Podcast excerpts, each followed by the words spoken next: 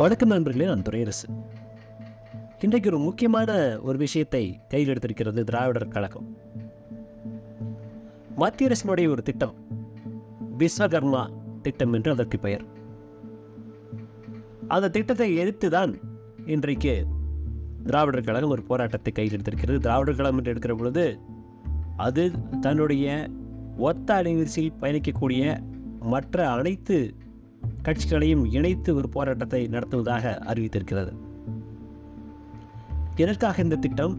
எதற்காக இந்த போராட்டம்? விஸ்வகர்மா என்று ஒருவர் இருந்ததாகவும் அவர்தான் தேவலோகத்தையே சிருஷ்டி செய்ததாகவும் சொல்வார்கள். அந்த கதைகளில் நம்பிக்கை உடையோர் விஸ்வகர்மா ஜெயந்தி என்று சொல்லக்கூடிய செப்டம்பர் பதினேழாம் தேதியை கொண்டாடுவது ஒரு வழக்கம்தான். அதை ஒட்டி அண்மையில் நமது பிரதமர் தனது சுதந்திர தின விழா செய்தியின் பொழுது ஒரு தகவலை சொல்லியிருந்தார். ஒரு பதினெட்டு வகையான தொழில்களை செய்யக்கூடிய கலைஞர்களுக்கு இந்த விஸ்வகர்மா ஜெயந்தி என்று ஒரு திட்டம் தொடங்கப்படும் என்று சொல்லியிருக்கிறார். அது என்ன அந்த பதினெட்டு தொழில் என்று கேட்டால் அவை பெரும்பாலும் கிராமத்தைச் சேர்ந்த தொழில்களாக இருக்கின்றன. இரண்டாவது ஆண்டாண்டு காலமாக குலத்தொழிலாக செய்யக்கூடிய தொழிலாகவே இருக்கின்றன. எடுத்துக்காட்டாக தச்சர் கொல்லர் படகு செய்பவர் ஆயுதங்களை செய்பவர் ஆயுதம்னா அநேகமாக அருவாலாம் செய்கிறாங்க பற்றி அந்த மாதிரி தான். சுத்தியல் போன்ற உபகரணங்களை செய்கிறவங்க பூட்டு தயாரிக்கிறவங்க தங்க பொன் வேலை செய்யக்கூடிய ஆசாரி என்று சொல்லக்கூடிய அந்த பொற்கொள்ளர்கள் மண்பாண்டம் செய்யக்கூடியவர்கள் கல் உடைக்கிறவர்கள் செருப்பு தைக்கிறவர்கள் கொத்தனார் வேலை செய்கிறவர்கள்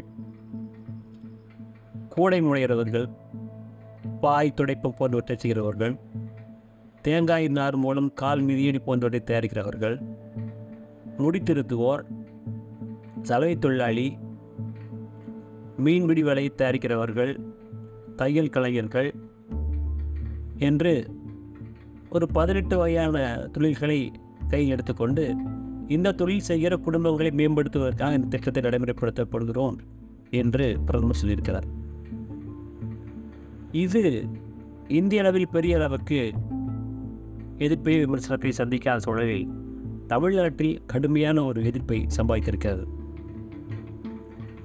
சென்னை வெப்பரியில் இருக்கக்கூடிய பெரியார் திடலில் இதற்காக அனைத்து கட்சி கூட்டத்தை திராவிடர் கழகம் கூட்டியிருக்கிறது. அந்த கூட்டத்தில் திராவிடர் கழகத்தினுடைய தலைவர் திரு கி. வீரமணி அவர்கள் தலைமையேற்று நடத்திருக்கிறார்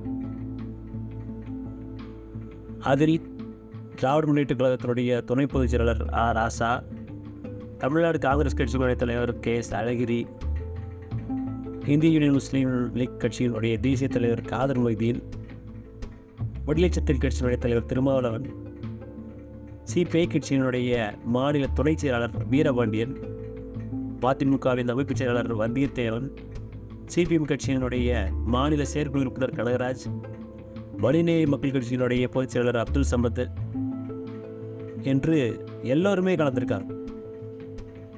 இவங்க எல்லாரும் ஒரே பார்வையில் ஒரே புயல் இருக்கிறாங்க அவங்களோட பார்வை என்ன அப்படின்னா இதையொட்டி நடந்த ஒரு நிகழ்ச்சியில்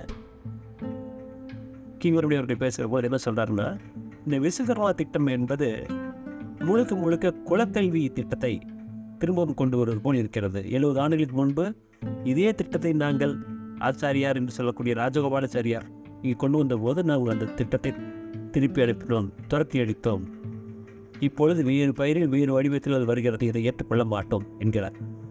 ஏன் ஏற்றுக்கொள்ள மாட்டோம் என்கிறார் என்றால் அவர்களின் பார்வை நான் சொன்ன இந்த பதினெட்டு வகையான தொழில்கள் எல்லாமே வெறும் வெறும் தொழில்கள் மட்டுமல்ல.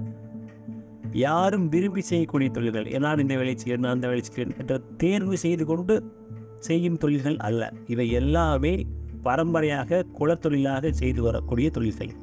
குலத்தொழில் என்றாலே ஜாதி என்றுதான் பொருள். இந்த ஜாதிக்காரர் இந்த வேலையை செய்வர் என்ற விதியின்படி செய்யக்கூடிய குலத்தொழில்கள் இவையெல்லாம் இந்த தொழில்களை செய்யக்கூடிய ஆட்கள் இன்று பற்றாக்குறையாக இருக்கிறார்கள்.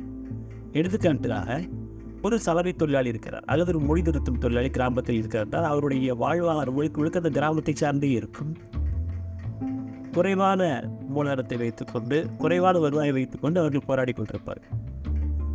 அவர் வீட்டில் ஏதாவது ஒரு குழந்தை படித்து முன்னேறி மேலே வந்து அரசு பதவிக்கோ அல்லது ஒரு தொழிற்கல்வி படித்து ஒரு நல்ல ஒரு வேலைக்கோ செல்வதற்கான வாய்ப்புகளை தமிழகம் கடந்த ஐம்பது அறுபது ஆண்டுகளாக தொடர்ச்சியாக உருவாக்கி வைத்திருக்கிறது. பல்வேறு திட்டங்களின் வாயிலாக சமூக நீதி என்று எடுத்துக்கொண்டாலும் சரி கல்வி புரட்சி என்று எடுத்து எடுத்துக்கொண்டாலும் சரி அல்லது விழிப்புணர்வு என்று எடுத்துக்கொண்டாலும் சரி ஏதோ ஒரு பெயரில் நீங்கள் அழைத்துக் கொண்டு ஆனால் தமிழகம் எப்போதுமே கல்விக்குத்தான் முதலிடத்தை கொடுத்து வந்திருக்கிறார் ஆனால் இந்த திட்டமானது ஏற்கனவே நீங்கள் செய்து வருகிற தொழிலை மேம்படுத்திக் கொள்வதற்கான ஒரு திட்டம் தான். அவ்வளவுதான். அந்த தொழில்களும் ஜாதியோடு சம்பந்தப்பட்டவையாக குறிப்பிட்ட குலத்தொழிலாக இருக்கின்றன என்பதுதான் இவர்களது குற்றச்சாட்டு. சரி இந்த திட்டத்தை பார்ப்போம். இந்த திட்டத்துடைய நோக்கம் என்ன என்றால் கிராமப்புற கைவினைஞர்கள் கலைஞர்கள் ஆகியோரை பொருளாதார ரீதியில் தன்னிறைவுபட செய்வது. அதற்காக முதல் கட்டமாக ஒரு ஒரு லட்சம் ரூபாய். இரண்டாவது இடமாக இரண்டு லட்சம் ரூபாய் வரைக்கும் கடன் எடுத்துருவார்கள் கடனுடைய வட்டி இருந்து மிக மிக குறைவு. ஐந்து விழுக்காடு தான் வட்டி. இதற்கு விஸ்வகர்மா சான்றிதழ் என்ற ஒரு சான்றிதழையும் உங்களுக்கு கொடுத்து விடுவார்கள். அதையும் நீங்கள் கையில் வைத்துக் கொள்ளலாம். எந்த வயதில் இந்த திட்டத்தில் சேரலாம் என்றால் எட்டு வயதில் சேரலாம் என்று குறிப்பிடப்பட்டிருக்கிறது என்கிறார் திரு நிர்மணி அவர் அது எட்டு வயதிலேயே தனது தந்தையுடைய தொழிலை ஒரு பையன் ஒரு குழந்தை ஒரு பெண் ஒரு பெண் குழந்தை கற்றுக்கொள்ள தொடங்குகிறது. அதுக்கு அரசாங்கம் நிதியுதவி செய்கிறது. தொழிற்பயிற்சி பெறுவதாக இருந்தால் அதற்கு ஒரு நாளைக்கு ஐநூறுரூவா வீதம் ஸ்டைஃபர்டு சொல்ல என்று சொல்லக்கூடிய உதவித்தொகை கொடுக்கிறார்கள் ஒரு பதினஞ்சாயிரம் ரூபாய் வரைக்கும் பொருட்களை வாங்கிக் கொள்வதற்கு நீங்கள் சலவை தொழிலாளியாக இருந்தால் பெட்டி வாங்கிக் கொள்வதற்கு குடியிருந்தவராக இருந்தால் கத்தரிக்கோள் வாங்கிக் கொள்வதற்கு என்று அந்தந்த கருவிகளை சாதனை வாங்குவதற்காக ஒரு பதினஞ்சாயிரம் ரூபாய்க்கு வைப்பார்கள் ஸோ இதையெல்லாம் வைத்துக்கொண்டு என்ன செய்வார்கள்? இதெல்லாம் வைத்துக்கொண்டு அந்த குடும்பம் தனது அடுத்த தலைமுறையும் அதே தொழில் ஈடுபடுத்தும் அவர்கள் நகர்ப்புறத்தப்பட்டு நகரம் வட்டம் இருக்கிற இடத்திலேயே அந்த ஊரை சார்ந்து வாழ வேண்டிய தேவை ஏற்படும். இதனால் குலக்கல்வி என்பது உறுதிப்படுத்தப்பட்டு இன்னென்னால் இன்னென்ன ஜாதி வேலைகளைத்தான் செய்ய வேண்டும் என்பதை உறுதிப்படுத்துகிறது என்பதுதான் டி. வீரமணி அவருடைய தலைமையிலான அனைத்து கட்சி கூட்டத்தில் மேற்கொள்ளப்பட்ட நிலைப்பாட்டினுடைய விளக்கம். நமக்கு ஒரு கேள்வி. அதாவது கைவினைஞர்கள் என்றால் ஏகப்பட்ட கைவினைகள் இருக்கிறார்கள். ஆனால் இந்த பதினெட்டு கைவினைகளும் பார்த்தால் அந்த கிராமத்தை சார்ந்து வாழ மட்டுமே வாய்ப்புள்ளவர்கள். இவர்கள் இவர்கள் எல்லோருக்குமே அந்த தொழிலை சார்ந்த ஜாதி பேர் உருவாகி இருக்கிறது ஏற்கனவே. என்னுடைய அப்பா ஒரு கணிப்பொறி பொறியாளர் எனது தாத்தாவும் பொறியாளர். எனவே நானும் ஒரு பொறியாளராக ஆக வேண்டும். என்று நீங்கள் இந்த திட்டத்தில் போய் நீங்கள் விண்ணப்பம் கொடுக்க முடியாது. நீங்கள் அதில் கைவிடுகிறதாக ஆக மாட்டீர்கள். குலத்தொழிலாகவும் அது ஆசாது. நீங்கள் ஒரு வேறு சமூகத்திலிருந்து வந்திருந்தால் அது உங்களுக்கு குலத்தொழிலாக இருக்காது. இதை விட நீங்கள் ஏதோ ஒரு எந்த தொழிலாக இருந்தாலும் அது உங்களுடைய குலத்தொழிலாக இருக்காது என்கிற பொழுது இதில் வந்து குரு சிஷ்ய பரம்பரையில் வரக்கூடிய தொழில்களை என்று தான் குறிப்பிடுகிறார்கள். அப்படிங்கிற போது இது முழுக்க முழுக்க பழமையான ஒரு நடைமுறை அது. அந்த நடைமுறையை திரும்பவும் கொண்டு வருவதற்கான முயற்சி என்கிற பார்வையில் பார்க்கிறார்கள். ஆக தொழில் என்பது விருப்ப தேர்வாக இல்லாமல் குழத்தொழில் என்கிற அடிப்படை இது வருகிற பொழுது இந்த திட்டத்தை திராவிடர் கழகம் உட்பட தமிழகத்தினுடைய பெரும்பான்மையான அரசியல் கட்சிகள் இயக்கங்கள் எதிர்ப்பது அதன் பின்னணி அதனுடைய உளவியலை நாம் நன்கு புரிந்து கொள்வதற்கு வாய்ப்பாக அமைந்திருக்கிறது. எனவே எந்த வகையிலும் ஜாதியை மீட்டுருவாக்கம் செய்வது குலத்தொழிலை மீட்டுருவாக்கம் செய்வது. என்று அந்த நோக்கத்தில் கொண்டு வந்தாலும் சரி அந்த நோக்கம் தெரியாமல் எதேர்ச்சியாக கொண்டு வந்தாலும் சரி அதை நோக்கி இட்டு செல்கிற எந்த திட்டத்தையும் ஏற்க வேண்டிய கடமை என்பது எல்லோருக்கும் இருக்கத்தான் செய்கிறது. அடுத்த ஒரு பதிவில் சந்திப்போம். நன்றி. வணக்கம்.